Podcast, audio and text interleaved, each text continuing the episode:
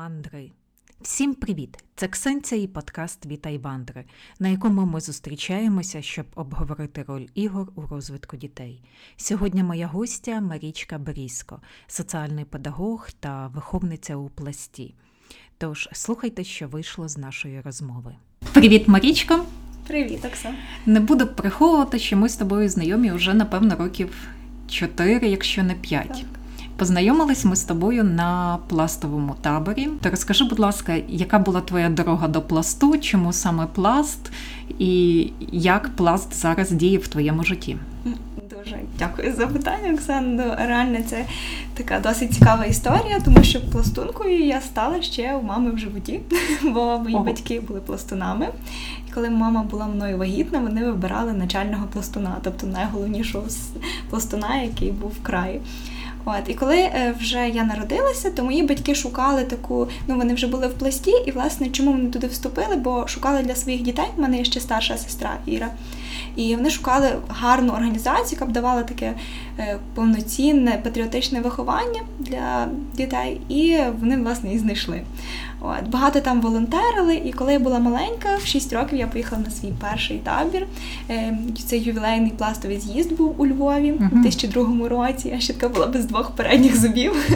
От для мене це був дуже класний досвід, бо мама казала: на таборі немає мами, є сестричка Таня, і то в рідких випадках ти можеш до мене звертатися. От і мені це дуже сподобалося, бо в мене була там виховниця, з якою я проводила більшість часу, і мене це вчило бути самостійною, відповідальною, там виконувати всі обов'язки дуже добре, і не зважати, що там є мама чи нема, але я маю якісь завдання перед собою, я їх маю виконати. І тоді для мене це був такий дуже яскравий досвід, дитячий.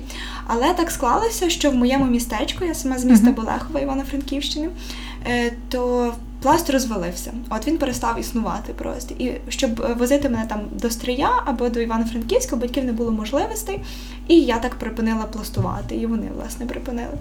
Але коли вже прийшов час е, обрати університет, я вирішила, що це точно буде. е, Перше вибрала місто, а не університет, що це буде Київ.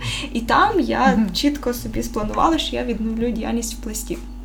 Батьки казали, та ну навіщо ти вертаєшся? Ти ж нічого не знаєш, не кажи, що твої батьки пластуни взагалі, бо ти не знаєш, що таке улади. Ну пояснюю, що улади це вікові категорії для дітей. Е, От і я така, ну прийдеться довчитися. Е, І коли я вже навчалася в Києві, я все дуже сильно там намагалася потрапити в пласт, але великі черги, виявляється, десь мою заяву трохи загубили. От я не здавалася на цьому, я все одно писала різних пластунів, і мені порадили поїхати на табір життя в пласті, там, де ми власне з тобою і познайомилися. От я приїхала туди, я знала, що я буду точно виховницею старших дітей віком від 11 до 14, е, до 16. Чому? Е, Тому З що чим я... це пов'язано? Це пов'язано з тим, що е, до цього, до життя в пласті, ми їздили з мамою на табір такий майже пластовий. Це був такий гайда до пласту. Табір він Мгм. не був як справжній пласт, але там багато чого я дізналась про пласт, і я там виховувала старших дітей. Це було там протягом. Спочатку я відпочивала в тому таборі, а потім протягом декількох років я їздила туди і вже стала виховницею для старших. І мені хотілося виховувати саме старшу. Тобі з ними було набагато цікавіше. Так, ну я не знаю, бо я не могла порівняти. Я до того з маленькими так і не працювала багато. Але вступила за спеціальністю початкова освіта, і якось вона мені з маленькими дітьми було приємно працювати. Е, Проте я не думала, що я їх буду брати в пласті таку вікову таку категорію. А цей табір, на який ми з тобою потрапили, він ж був саме для старшого, Так. для виховання. Я вже, коли по завершенню там приїхала до Києва, я така, я все, я набираю юнацький гурток, буду з ними займатися. І мені тут е, каже хлопчик, який з нами був на тому таборі, що от дуже важко в Києві набрати юнацтво, іди в новацтво, набирай маленьку вікову категорію. Ну і так і сталося. Набрала дівчаток. Спочатку їх було 14, така невеличка група, хоча в пласті каже, що до 10 це оптимально займатися. Тоді мені сказала моя наставниця, яка вела мене, каже, ну вони відсіються за деякий час, але їх стало 16. Збільшувалися. Так, кількість реально збільшувалася. Е, І ну, це насправді такий е, надзвичайний досвід. Якщо мене зараз запитати, чи я жалію про те, що я взяла молодшу вікову категорію, а не старшу, то я скажу ні з впевненістю, тому що це якраз дуже моє. Е, Ну, не, не знаю, як би було там з юнацьким гуртком, але тут я себе дійсно відчула такою потрібною, важливою. І власне тоді, в 2014-му, почалися. У нас подій на сході України, і я розуміла, що туди я не можу поїхати допомагати. А це моя зона компетентності. Тобто через пласт, через е, волонтерство і виховання у цього такої свідомої молоді, маленької ще, я реально несу якісь зміни позитивні для своєї країни і можу допомагати ось тут в тилу. Mm-hmm. От і мене це дуже надихало. І зараз вже пройшло 5 років з того часу. З ними треба прощатися. На жаль, е, бо дійсно дуже важко, тому що це вже як твої діти, якісь 5 років. Ми відбули 5 таборів разом е, літніх. Це це величезний життєвий досвід. Якщо хто-небудь був на таборі, то він зрозуміє, що це як малесеньке життя твоє із ними. Коли ти приїжджаєш, ділишся своїми емоціями, ну воно ні з чим не порівняти. І я бачила, як вони росли протягом цього часу. Це дуже важливо. І я, я казала, коли я ставала виховницею, що якщо я вплину на життя хоча б однієї дівчинки позитивно, то це вже буде успіх. А зараз дивлюсь, їх багато. І всі 16? Е, е, не 16, бо там були зміни, ми переїжджали на різні локації. Е, от Хтось виїхав взагалі з країни, але, до речі, в нас дівчинка вона виїхала в Туреччину. Е, там проживає, але старається широко приїхати на пластовий табір.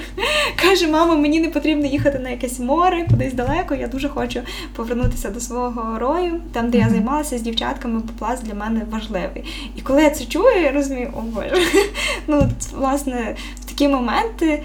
Ти відчуваєш, що ти зробив щось хороше, і воно десь проросло. І коли я почала займатися з ними в пласті. Ми вчили цю всю пластову методику. Тобто, коли ти стаєш виховником, то тебе не просто пускають до дітей, тебе віднавчають спочатку.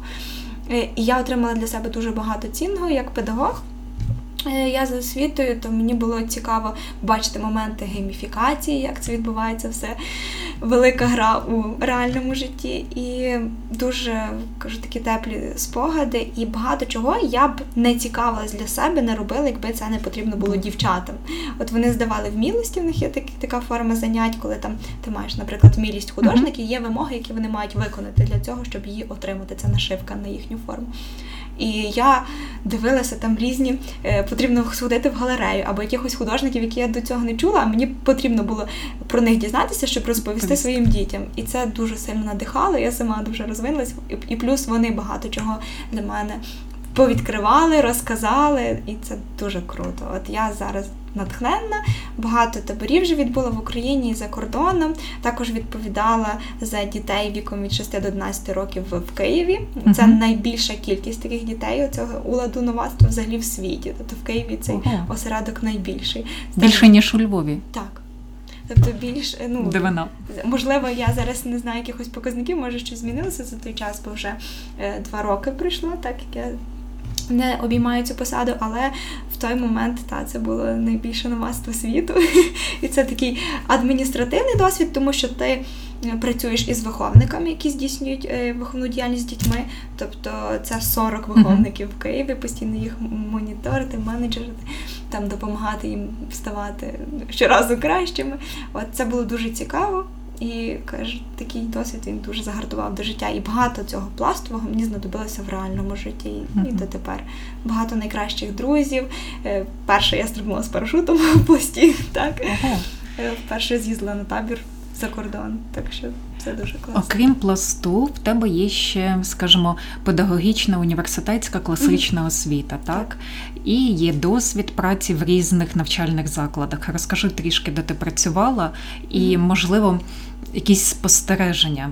За тим, як діти себе ведуть в тих закладах і як діти ведуть себе в пласті. Наскільки тобі легше було працювати з тими дітьми в, е, скажімо, позапластових закладах, аніж в пласті, чи можливо навпаки? Так було по-різному.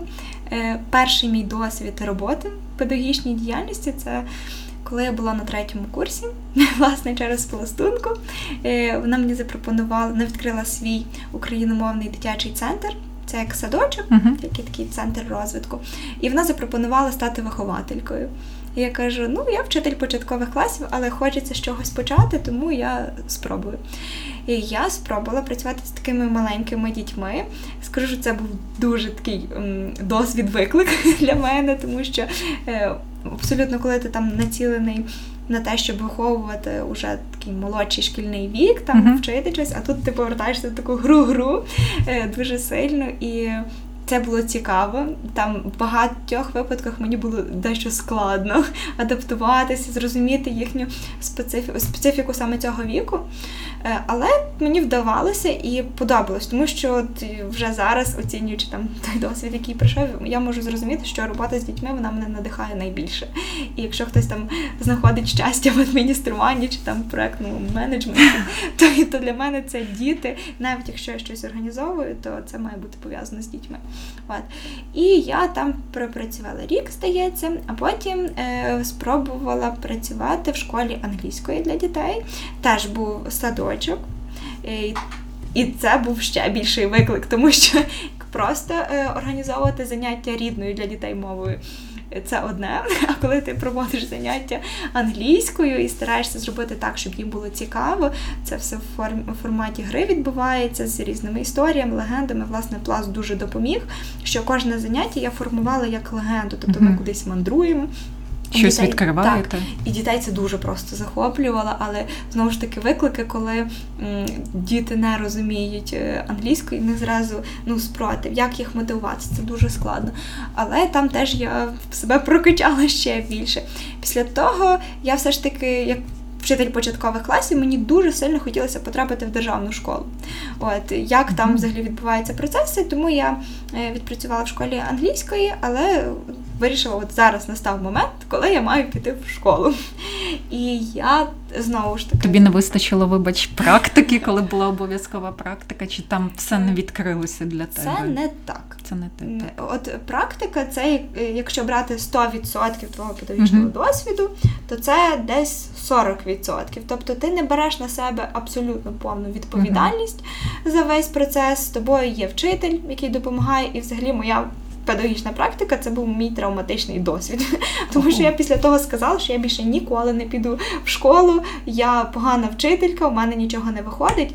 Тому що коли я давала відкритий урок, е, він був провальний в такому глобальному сенсі. І зараз, хто мене знає, знає, скільки там досвіду роботи з дітьми, може і не повірити, що я таке могла сказати. Але тоді було дуже важко, е, тому що якась в мене е, тема така попалася службові частини мови в другому класі пояснити. Ну, це, по-перше, для дорослого ти думаєш, для чого мені це знати. А як Кому вони служать? Так, а дитині взагалі пояснити, для чого тобі, коли ти це сам не розумієш це ще вдвічі складніше. І як студентка, ти теж готуєшся не дуже сильно заздалегідь, а там багато часу е, уже в останні моменти, в ніч. Я дуже погано спала в ту ніч, дуже хвилювалася, багато всього приготувала, але. Е, ще не нема такого досвіду, коли ти студент-практикант, скільки потрібно на що часу, як правильно розподілити, і мене просто тоді так теж і розкритикували. То я все сказала, що ні, з мене буде погана вчителька. А мої батьки педагоги і мама вчитель початкових класів. Також я їй зателефонувала, сказала: мам, ну я напевно не в нашу лінію вдалася все. Мама каже: не ніколи не роби поспішних висновків, судячи тільки з одного випадку. Постарайся, зроби від себе по максимуму, і тоді вже будеш оцінювати. Я сказала добре. І далі продовжила. Я все ж таки е, провчилась навіть і бакалаврат весь, і магістратурі це я змінювала весь час роботи, uh щоб набутися, досвіду. набрати досвіду. Так. От, І коли я вже остаточно вирішила, от я хочу піти в державну школу, я вже там багато чого дізналася для себе, але садочки це добре, а мені хочеться вчити, вчити, давати знання, передавати, хоча там теж передаєш, але ну не настільки, як то я собі уявляла. От я пішла в державну школу, це 53-я школа, е, вона е, з поглибленим вивченням німецької мови. А мене взяли туди як вчителя англійської мови на гурток. Е, і теж це був такий мега виклик для мене, але цікаво, тому що багато хто каже, о, державна школа все так погано. Ні по-різному. Тобто ти маєш прийти і оцінити ситуацію і старатися від себе зробити все можливе, щоб, по-перше, тобі подобалось те, що ти викладаєш, а вже в результаті, якщо це подобається тобі, то це буде подобатись Дітям. твоїм дітям. Так.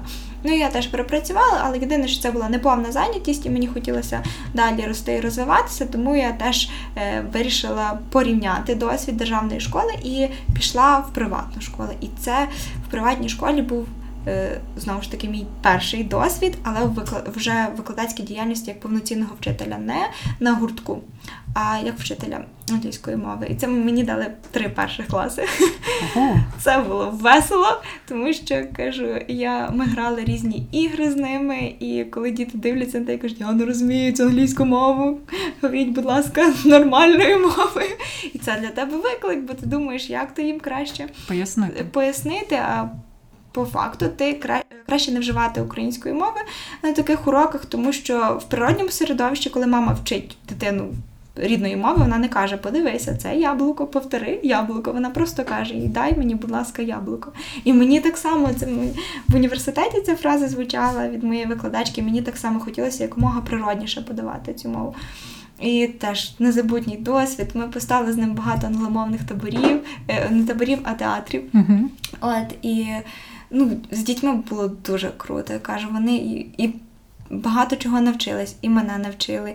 І як е, приємно було відслідковувати їхній прогрес від початку до кінця, як вони е, спочатку там знали якийсь маленький перелік слів, потім він збільшувався, потім вони вже більше мене розуміли, вже починали своїми маленькими реченнями говорити. Потім ті речення збільшувались, і це просто надихає. Успіх. Так, був ситуація успіху.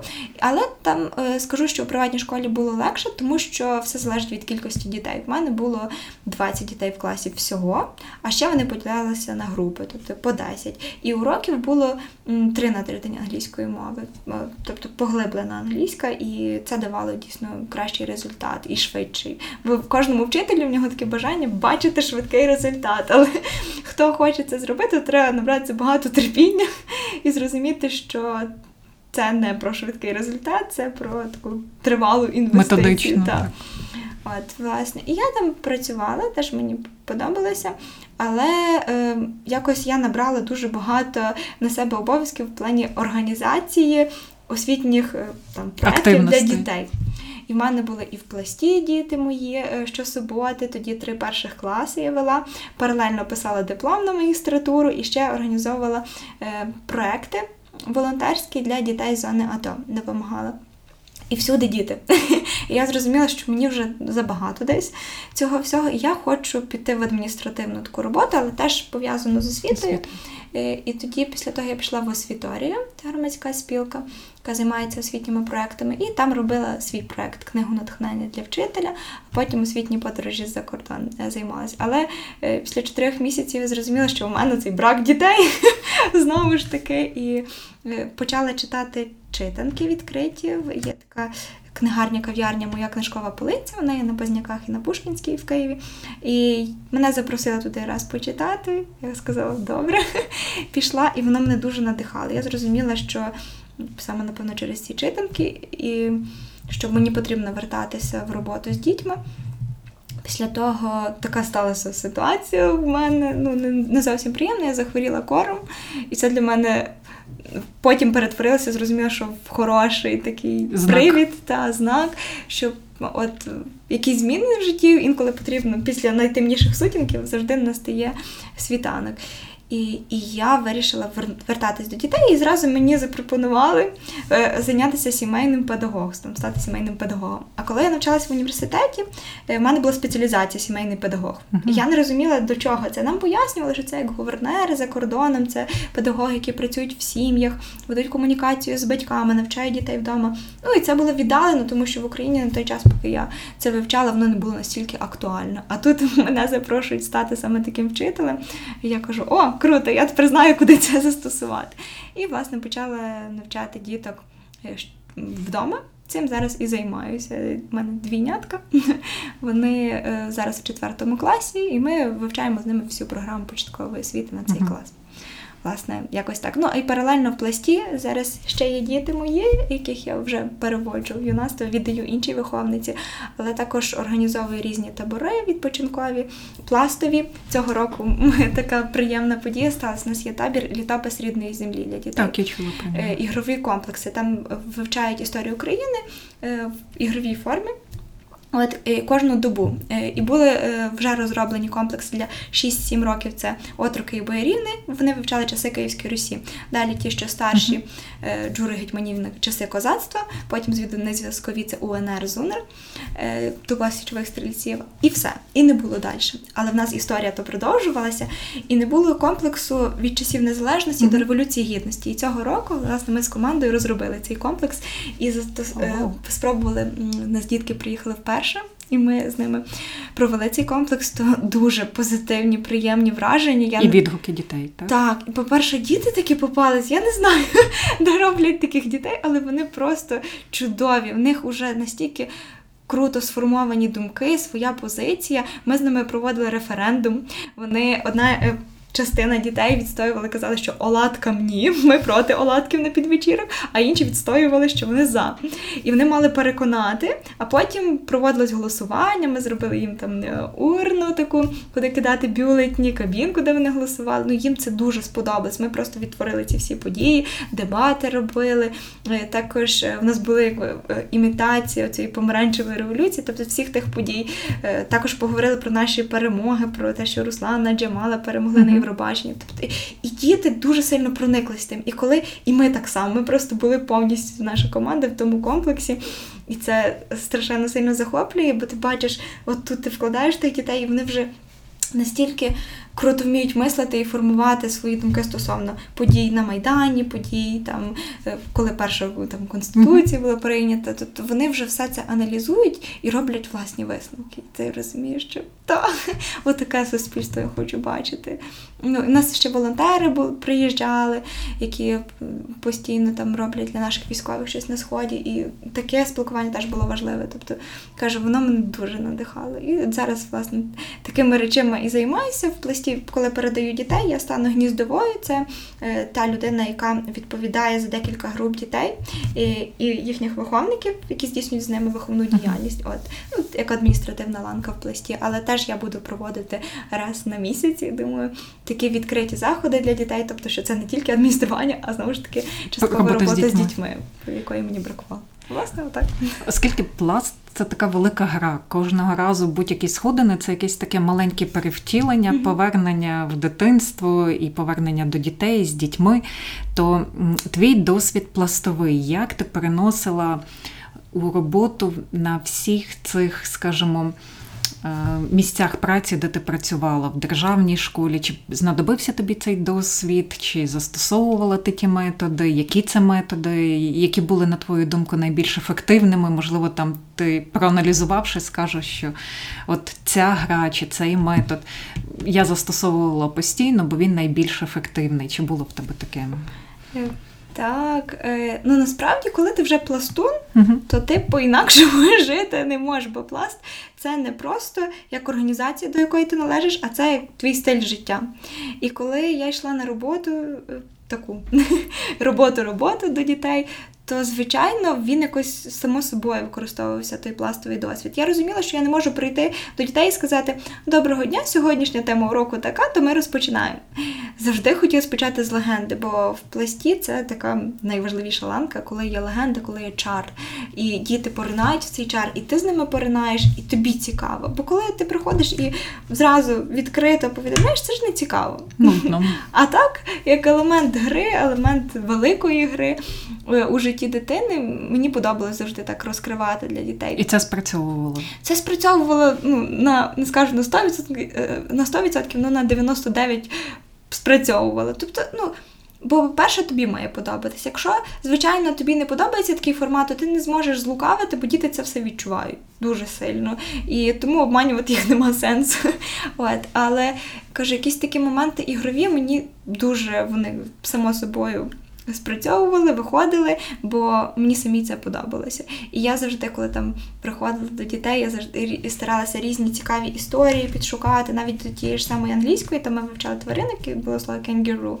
А я кажу: ви знаєте взагалі, звідки пішло це слово? Вони такі звідки? Я кажу: ну, колись наші туристи з Європи приїхали в Австралію, побачили цю тваринку і не знали, як її звати. І запитали в тутешніх мешканців, а як називається ця тваринка? І вони їм відповіли кенгуру, що означало їхньою мовою, ми вас не розуміємо, бо в нас своя мова. А вони зрозуміли подивилися і сказали, ага, кенгуру, так кенгуру. І повезли в Європу, і там вже всі так почали називати цю тваринку. І все, я з того моменту ніколи не чула там we don't understand. Я чула тільки, тільки кенгуру. кенгуру. От, ну і я кажу, успішний такий досвід є не дуже. Але в будь-якому разі це круто щось робити.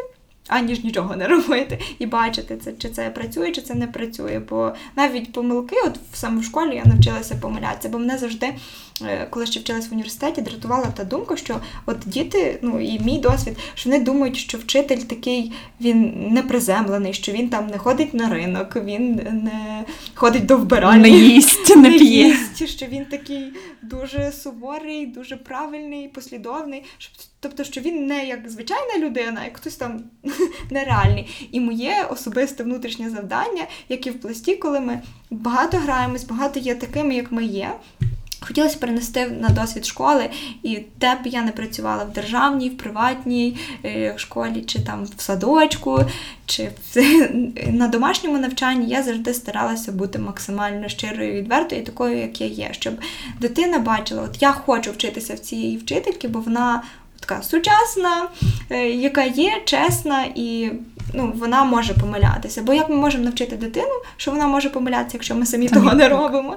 Та, а е, ну, для мене це був такий виклик, бо я завжди хотіла бути правильною перфекціоністкою. І зараз я не скажу, що це закінчилося, але я дуже стараюся е, це якось ну, Розвивати в себе. та, роз, не розвивати, а навпаки, ну, не те, щоб приглушувати, а замінювати іншим досвідом, позитивним, Мгм. що нічого страшного, так буває, Так. і треба показувати максимально, який ти є, і бути щасливим від того, що ти робиш. Бо багато вчителів вони є просто нещасливими від своєї професії. Вони, е, ну, і навіть є, існує така теорія, от якби їм платили більшу зарплатню, то вони би там почувалися щасливими. Та ні. Ну тобто ти маєш робити, що тобі подобається. Якщо ти це робиш, воно тобі приносить задоволення, воно потім теж е, і матеріалізується, тому що зараз вже не можна казати, я вважаю, в Україні, що професія вчителя вона не приносить тобі дохід. Повноцінний, тобто є можливості, є шанси, потрібно тільки їх шукати і використовувати. Але найперше це має бути те, що тобі подобається.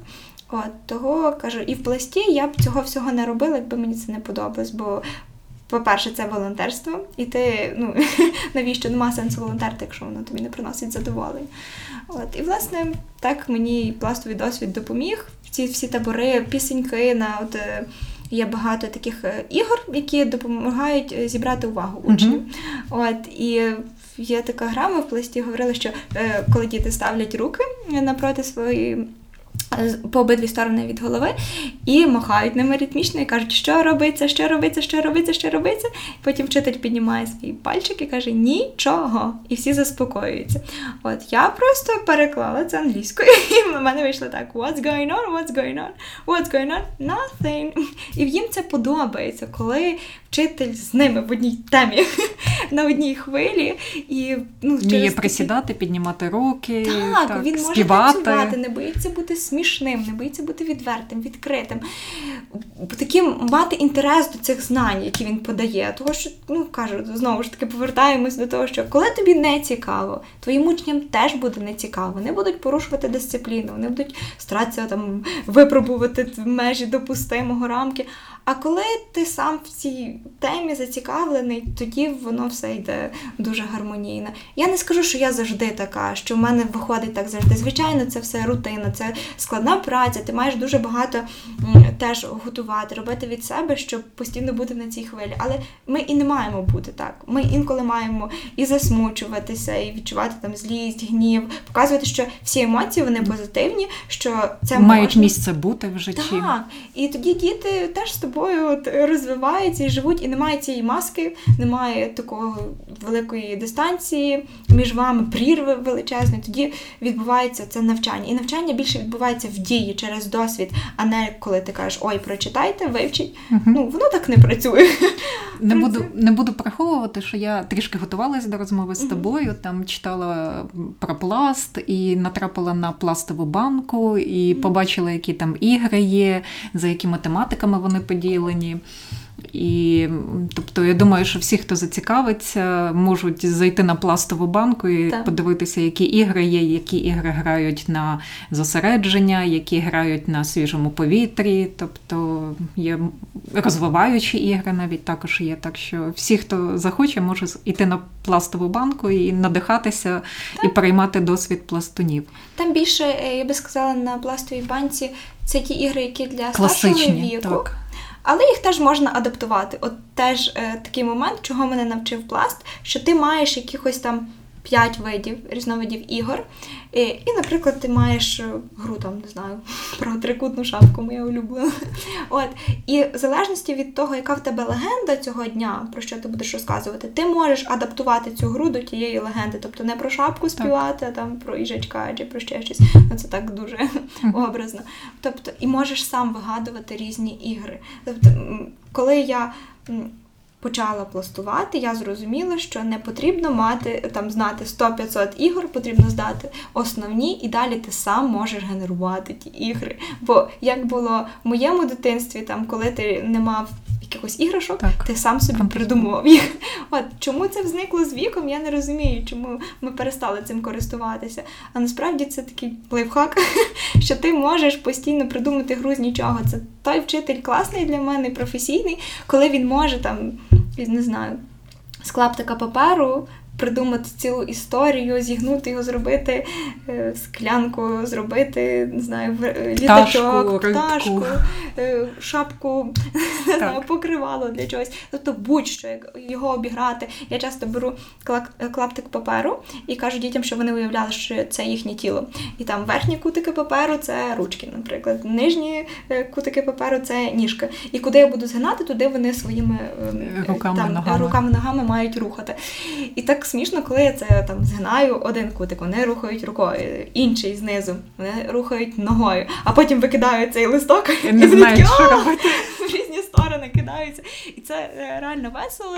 І, ну, по-перше, тренує увагу, допомагає там ще купу різних навичок, не буду там академічно це все описувати, але це і задоволення від процесу. І коли дитина відчуває безпеку психологічно, вона відчуває якийсь інтерес певний зі свого досвіду виходячи.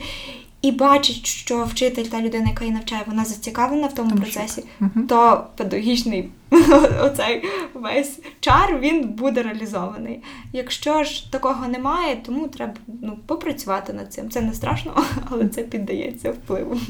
Тоді ще таке питання.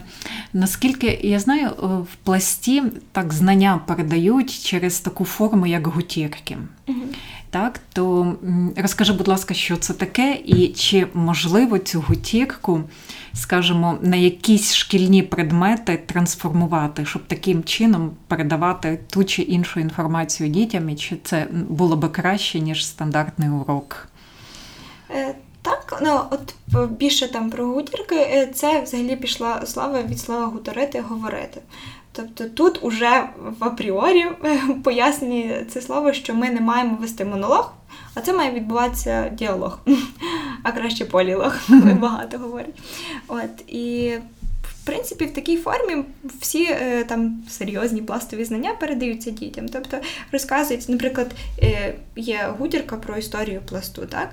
Виховник її розказує, розповідає дітям, і вони вже по ходу цієї історії е, ставлять питання різноманітні, які їх цікавлять. І разом із виховником вони починають обговорювати це. Це дуже класний метод, я вважаю, тому що тут дитина може критично поставити запитання і зрозуміти, ну от виходячи з свого власного досвіду, е, цю інформацію зрозуміти. Тобто вона не просто прослухала, прийняла і відтворила, а тут уже глибший процес відбувається. Так само це для старшої вікової категорії вони так проводять. В Для молодшої вікової категорії це, як правило, легенда, в яку там приховано вплетена якась дуже важлива інформація. Діти її сприймають, слухають, аналізують, е, і, ну, але це все кажу, більше відбувається в форматі гри. Якщо для старшого віку так, вони обговорюють, кажуть свої власні думки з цього приводу. І це би було круто так робити в шкільній програмі. Я знаю, що багато творчих вчителів зараз. Користуються таким підходом. Тобто, ну зараз вже відходить цей метод, що ти подаєш готові mm-hmm. знання. Бо ти не можеш, насправді, я б на своєму місці, маючи там певний досвід, не зарікалася би подавати якусь критичну інформацію, що я це все знаю дуже досконало, тому що Може бути так, а і в більшості випадків так і є, що мої учні знають більше всього там питання, бо все змінюється. Глибше цікавляться якимись так. питаннями. Тобто, так, і можливо, зі свого предмету там я знаю трошки більше, але вони знають якісь цікаві моменти, цікаві факти, мають власний досвід. Наприклад, якщо там вчитель географії розказує, проводить урок географії протягом там 20 років для різних класів вікових категорій, а ніколи не був за кордоном, то він може розповісти те, що написано в підручнику, але він не розповість так, як це дитина там чи яка побувала чи за кордоном і плавала в Червоному морі і бачила риби. Які От, наприклад, там... ну все те, що пов'язано з власним досвідом, те, що емоційно впливає на людину, воно має більший ефект на те, що воно запам'яталося, відклалося. От тому. Та краще обговорювати, ставити проблемні запитання, не починати урок. Там, От в Африці там можна раз на рік покататися на санчатах, а ставити питання, що а як ви думаєте, чи можна покататися в Африці на санчатах? І вже разом з дітьми виходити, там, шукати рішення, дізнаватися. От. Або чим е, в якій там країні не замерзає вода, чому? Тобто таки, думаю, чи можна ставити проблему і шукати її так, розв'язання? Ну, тобто, як у житті? Тобі в тебе є проблема, тобі потрібно купити продуктів. Що тобі треба зробити? Піти, взяти екоторбу, не пакет пластиковий, піти в магазин, вибрати продукти, звернутися до касу, і тут тобі там дають неправильну решту, а ти не можеш дізнатися, чи вона правильна, чи неправильна, якщо ти не маєш знань з математики. От і все. От, А не там, е, коли. Я вивчала математику в 11 класі і запитала вчительку, навіщо мені тригонометрія. Вона мені відповіла, щоб знати, під яким кутом сипати сіль в борщ. І я сказала дякую. Це для мене дуже далеко від мого досвіду, бо та, я ще на той момент не сильно варила борщі ну, от, і не знала, навіщо це взагалі. Ну, і в принципі, це такий приклад е, не дуже практичний. Так. так? От, Того все має бути від життєвого досвіду і від потреби тоді ці знання мають цінність. Так. Е, бачу, що з того часу ти ні відколи ми знайомі, ти ні скілечки не шкодуєш про те, що стала активною пластункою, сама маєш пташенят, як скоро будеш у. Яка твоя улюблена пластова гра? Пластова гра? Ну насправді ігор є дуже багато, і багато з них мої улюблені, бо є там інтелектуальні, самодіяльні, спортові, ті, що більш на активну сферу. Але от та гра, яка я називаю гра Марічки Берізка, топова, куди я не приходжу і всюди застосовую. І навіть для дорослих, для маленьких, вона називається Шапка моя трикутна. Це самодіяльна гра, це пісенька, яка виконується з рухами. І Можу пояснити? Так, так, так, розкажи. Це коли проговорює виховник такі слова і каже, щоб е, діти їх е, показували. Наприклад, е, перше воно звучить так: шапка моя трикутна. Коли ти кажеш шапка, ти показуєш на голову, uh-huh. торкаєшся до землі. Моя, е, торкаєшся до себе, кажеш моя. Потім е, трикутна показуєш е, пальцями в повітрі. Так. І е, знову звучать слова: трикутна моя шапка. Якщо не, якщо не, то махаємо пальчиком. Пальцями. Так. Е, не трикутна знову в повітрі показуєш, то не моя шапка. І теж е, повторюєш рухами. Ну зараз складно пояснити, бо це більше така візуальна, треба візуальна бачити. гра, та? Е, але вона ще проспівується, і діти в цей момент, коли ця пісенька співається, вони показують всі рухи. Тобто шапка, шапка на голову показуємо, моя до себе, трикутна Це така на уважність. Так. Е, от вона звучить ось так я можу заспівати. Е, от. Е, шапка моя трикутна, трикутна моя шапка. Якщо не трикутна, то не моя шапка. І другий раз, коли діти співають цю пісеньку, вони мають не співати слово шапка, але ага. показувати всі рухи. І воно виглядає ось так. Ну, звучить. От. Моя трикутна, трикутна моя. Якщо не трикутна, то не моя. І тоді кожен раз ми забираємо по слову. слову. Виходить, тепер без шапка і без трикутна. Потім без шапка, без трикутна і без моя. От і там залишається буквально декілька слів в кінці, е, і діти, дітям дуже це подобається, і дорослим подобається. Так, це концентрує увагу, Так. І заставляє. це, по-перше, змушує їх усміхнутися. Вони виходять з якоїсь такої серйозності. Е, Бо я проводила один раз тренінг е, для вчителів, вчителів початкових класів старшої школи, і вони прийшли такі насуплені чомусь на тренінг, я не знаю. І я думаю, ну як я зараз буду їм проводити про серйозно, як читати дітям, щоб їх зацікавити, якщо в мене самі педагоги не зацікавлені. Я почала з цієї гри. Спочатку познайомилися ми, я так побудувала такий ґрунт довіри. І потім кажу: я вам пропоную зіграти в одну гру. Так як ви всі педагоги, ви не соромитеся бути смішними. Я їм вже запропонувала цю думку, вони її прийняли, особливо ті серйозні педагогині української мови і літератури, які вже старших класів. Кажу, просто гра ну, дуже весела, давайте її спробуємо зробити. І ми всі співали ту шапку мою трикутну. Вони вже до кінця так сміялися. Так їм це було як це. е, Хтось проспівував ті слова, які не можна було в цей момент співати. Їх дуже це веселило, що вони можуть побути дітьми.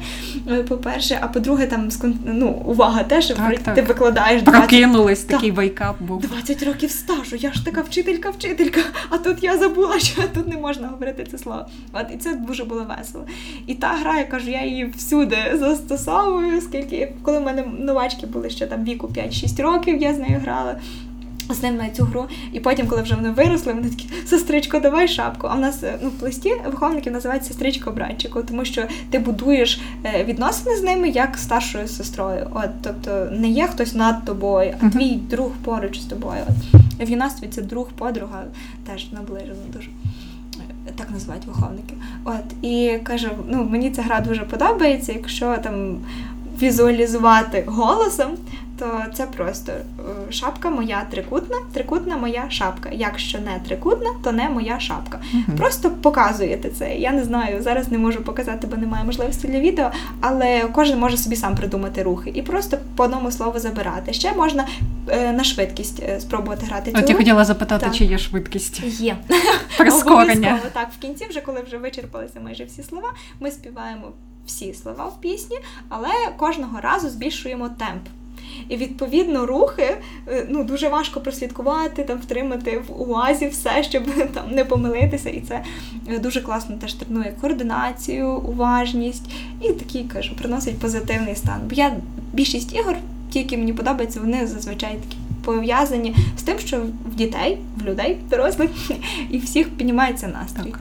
От тому я думаю, це важливо дуже підбирати такі ігри. І оскільки ти згадувала, що проводиш такі читання для дітей в моїй книжковій полиці, то яку б ти книжку порадила прочитати, скажімо, і батькам, і дітям, яку варто купити і мати, щоб е, краще розуміти себе, своїх дітей і бути, скажімо, ловити їхню хвилю і передавати їм гарні емоції.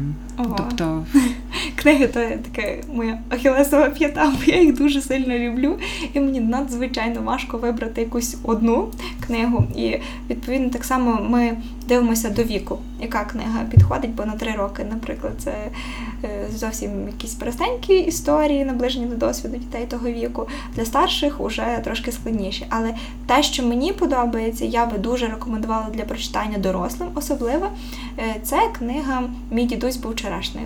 От просто я коли її прочитала, там багато таких моментів, коли розкривається ця вся суть, коли дитина, як дитина бачить світ, як його бачать дорослі. Тобто вони не помічають, що вони теж колись були дітьми, і як це відбувалося в їхній період. І ця книга допомагає зануритися в своє дитинство, свої якісь відчуття.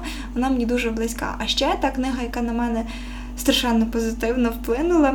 Це пес на ім'я Мані Бодо Шефера Так. е, або азбука грошей. абетка, так, Абе- абетка грошей. абетка грошей.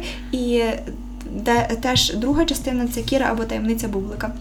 Бодо Шафер він фінансовий фінансист, по-моєму. Так, так, так, австрійський. Е, Геній, він в цьому плані дуже розробляє для дорослих різні поради, але тут класно, в простій формі пояснюється, як дитина має там інвестувати кошти, відкладати. Та, і теж знову показаний приклад батьків, які там не вміють слухати, не розуміють, що в дитини теж можна багато чого повчитися, а вони просто випускаються з уваги. Просто для всіх батьків, якщо ви зараз слухаєте, то просто не ігноруйте потенціал ваших дітей. Просто вони вас можуть навчити нереально багато. Просто треба вміти їх чути. От того такі книги для мене дуже круті. Щоб розслабитись, це Тореодора з Васіківки. Така весела історія. Хоча зараз я її почала читати, щось мені ну, важко її сприймати, не знаю. Але це по-різному буває. Якісь е, такі ще дитячі. ну, я би сказала, що це не дитяча книга, але це моя найулюбленіша книга це Маленький принц. Пан звідти я черпаю натхнення. Не знаю, всім подобається фраза ну, більшості, а, що ми відповідальні за тих, кого приручили. А мені подобається фраза відданості, коли маленький принц звертався е, до троянд, які він зустрів на землі, каже: Ви що, якщо моя моя троянда загине, то це наче ніби всі зорі погасли. От. Ну, тобто, І там ще багато якихось таких моментів, які змушують задуматися, і їх можна просто виписувати і собі кожного разу перечитувати. Ексюпері він написав молитву, яка називається Мистецтво маленьких кроків. Я пропоную просто кожному перечитати. Тобто, це такий поклик душі е, від людини, яка ну, постійно кожен день зустрічає рутину, і їй важко з нею якось давати раду з проблемами, з різними викликами. І там просто е, в цій молитві проговорюється, що навчи мене мистецтво маленьких кроків. І в цьому насправді там дуже величезна істина. Я це рекомендую теж для прочитання. Ну кажу, я можу говорити про книги дуже багато, і всі, навіть які я читала дітям, то я би ніколи не дізналася, які різ... різновиди перцю, який гостріший, який менш гострий, якби це не треба було там для дітей читати. Того так. В дитячих, дитячих книжках є багато цікавого, корисного і пізнавального. Ну і моє останнє питання це питання для справжньої пластунки. Кожен справ... Кожний справжній пластун має свою пластову історію. Чи є в тебе така якась кумедна ситуація, можливо, якась повчальна ситуація пов'язана з пластовим життям? Яка О! твоя пластунська історія? У мене історії дуже багато. Розкажу такі смішні. А можеш останню якусь розказати, яка трапилась? Останнє так важко пригадати, але та яскрава для мене історія, коли я була на британському таборі. Це в нас є такий досвід, коли ми виїжджаємо там в різні країни для того, щоб проводити там пластові табори для діаспори української. Uh-huh. І коли ти приїжджаєш туди, там діти не говорять українською. Ну тобто вони говорять, вони стараються, але в них їхня рідна мова англійська, тому що вони там народилися. І в мене такий був виклик, щоб з ними в табір організувати. Половину там в мене так перший раз попалося, що більшість дітей не розуміли українську, а нам не можна говорити англійською з ними. От і я їм дала завдання. У нас був такий квест, і треба було приготувати борщ. І на всій території табору були розкидані різні маленькі картки, на яких були намальовані інгредієнти борщу. І кожна команда, вона там за картою шукала е, ці картки і мала в кінці наліпити їх в такий великий казан. Прибігає до мене перша команда і така Сестричка, сестричка, we are ready, what we should do now, what we should do now. А я кажу, так, вам потрібно взяти клей. А вони такі, о, клей! І побігли. Тобто вони навіть не заморочувалися над тим, щоб послухати, що далі зробити з тим. Вони побігли. Другий мій досвід я робила е, з ними екологічний проект. Я кажу, нам потрібно зробити таблички, щоб на яких буде написано не смітити, економно витрачати воду, вимикати світло. Вони такі, окей, написали no littering. Я кажу, пишіть, будь ласка, українською. Вони написали no littering. І вони так ще їх приклеїли, ті таблички по території неякісно, що вони всі повідпадали, почався дощ, розмокли ті картки, і було більше сміття після екологічного проєкту, ніж до того. Реально. Потім ще така історія, теж все з того табору чомусь. Ми вирощували з ними пшеницю. Я кажу, все, будемо вирощувати пшеницю, посадили ми, я кажу, але діти, будь ласка, не заливайте її водою. Мене всі почули, так як почули тільки навпаки, почали її заливати водою, і пшениця рівно виросла тоді, коли діти поїхали з табору. бо вони їх перестали заливати водою. От такі от історії, дуже комедні. Тоді дуже дякую тобі, що ти знайшла серед робочого тижня час порозмовляти, побатікати зі мною, поділитися досвідом. Було справді дуже цікаво, тому я думаю, що це наша не остання зустріч. Дякую. А, дякую дуже сильно, бо що я це все пригадала. Мені так мені дуже було приємно про це розповідати. Я думаю, що цей досвід мій він буде комусь корисним обов'язково.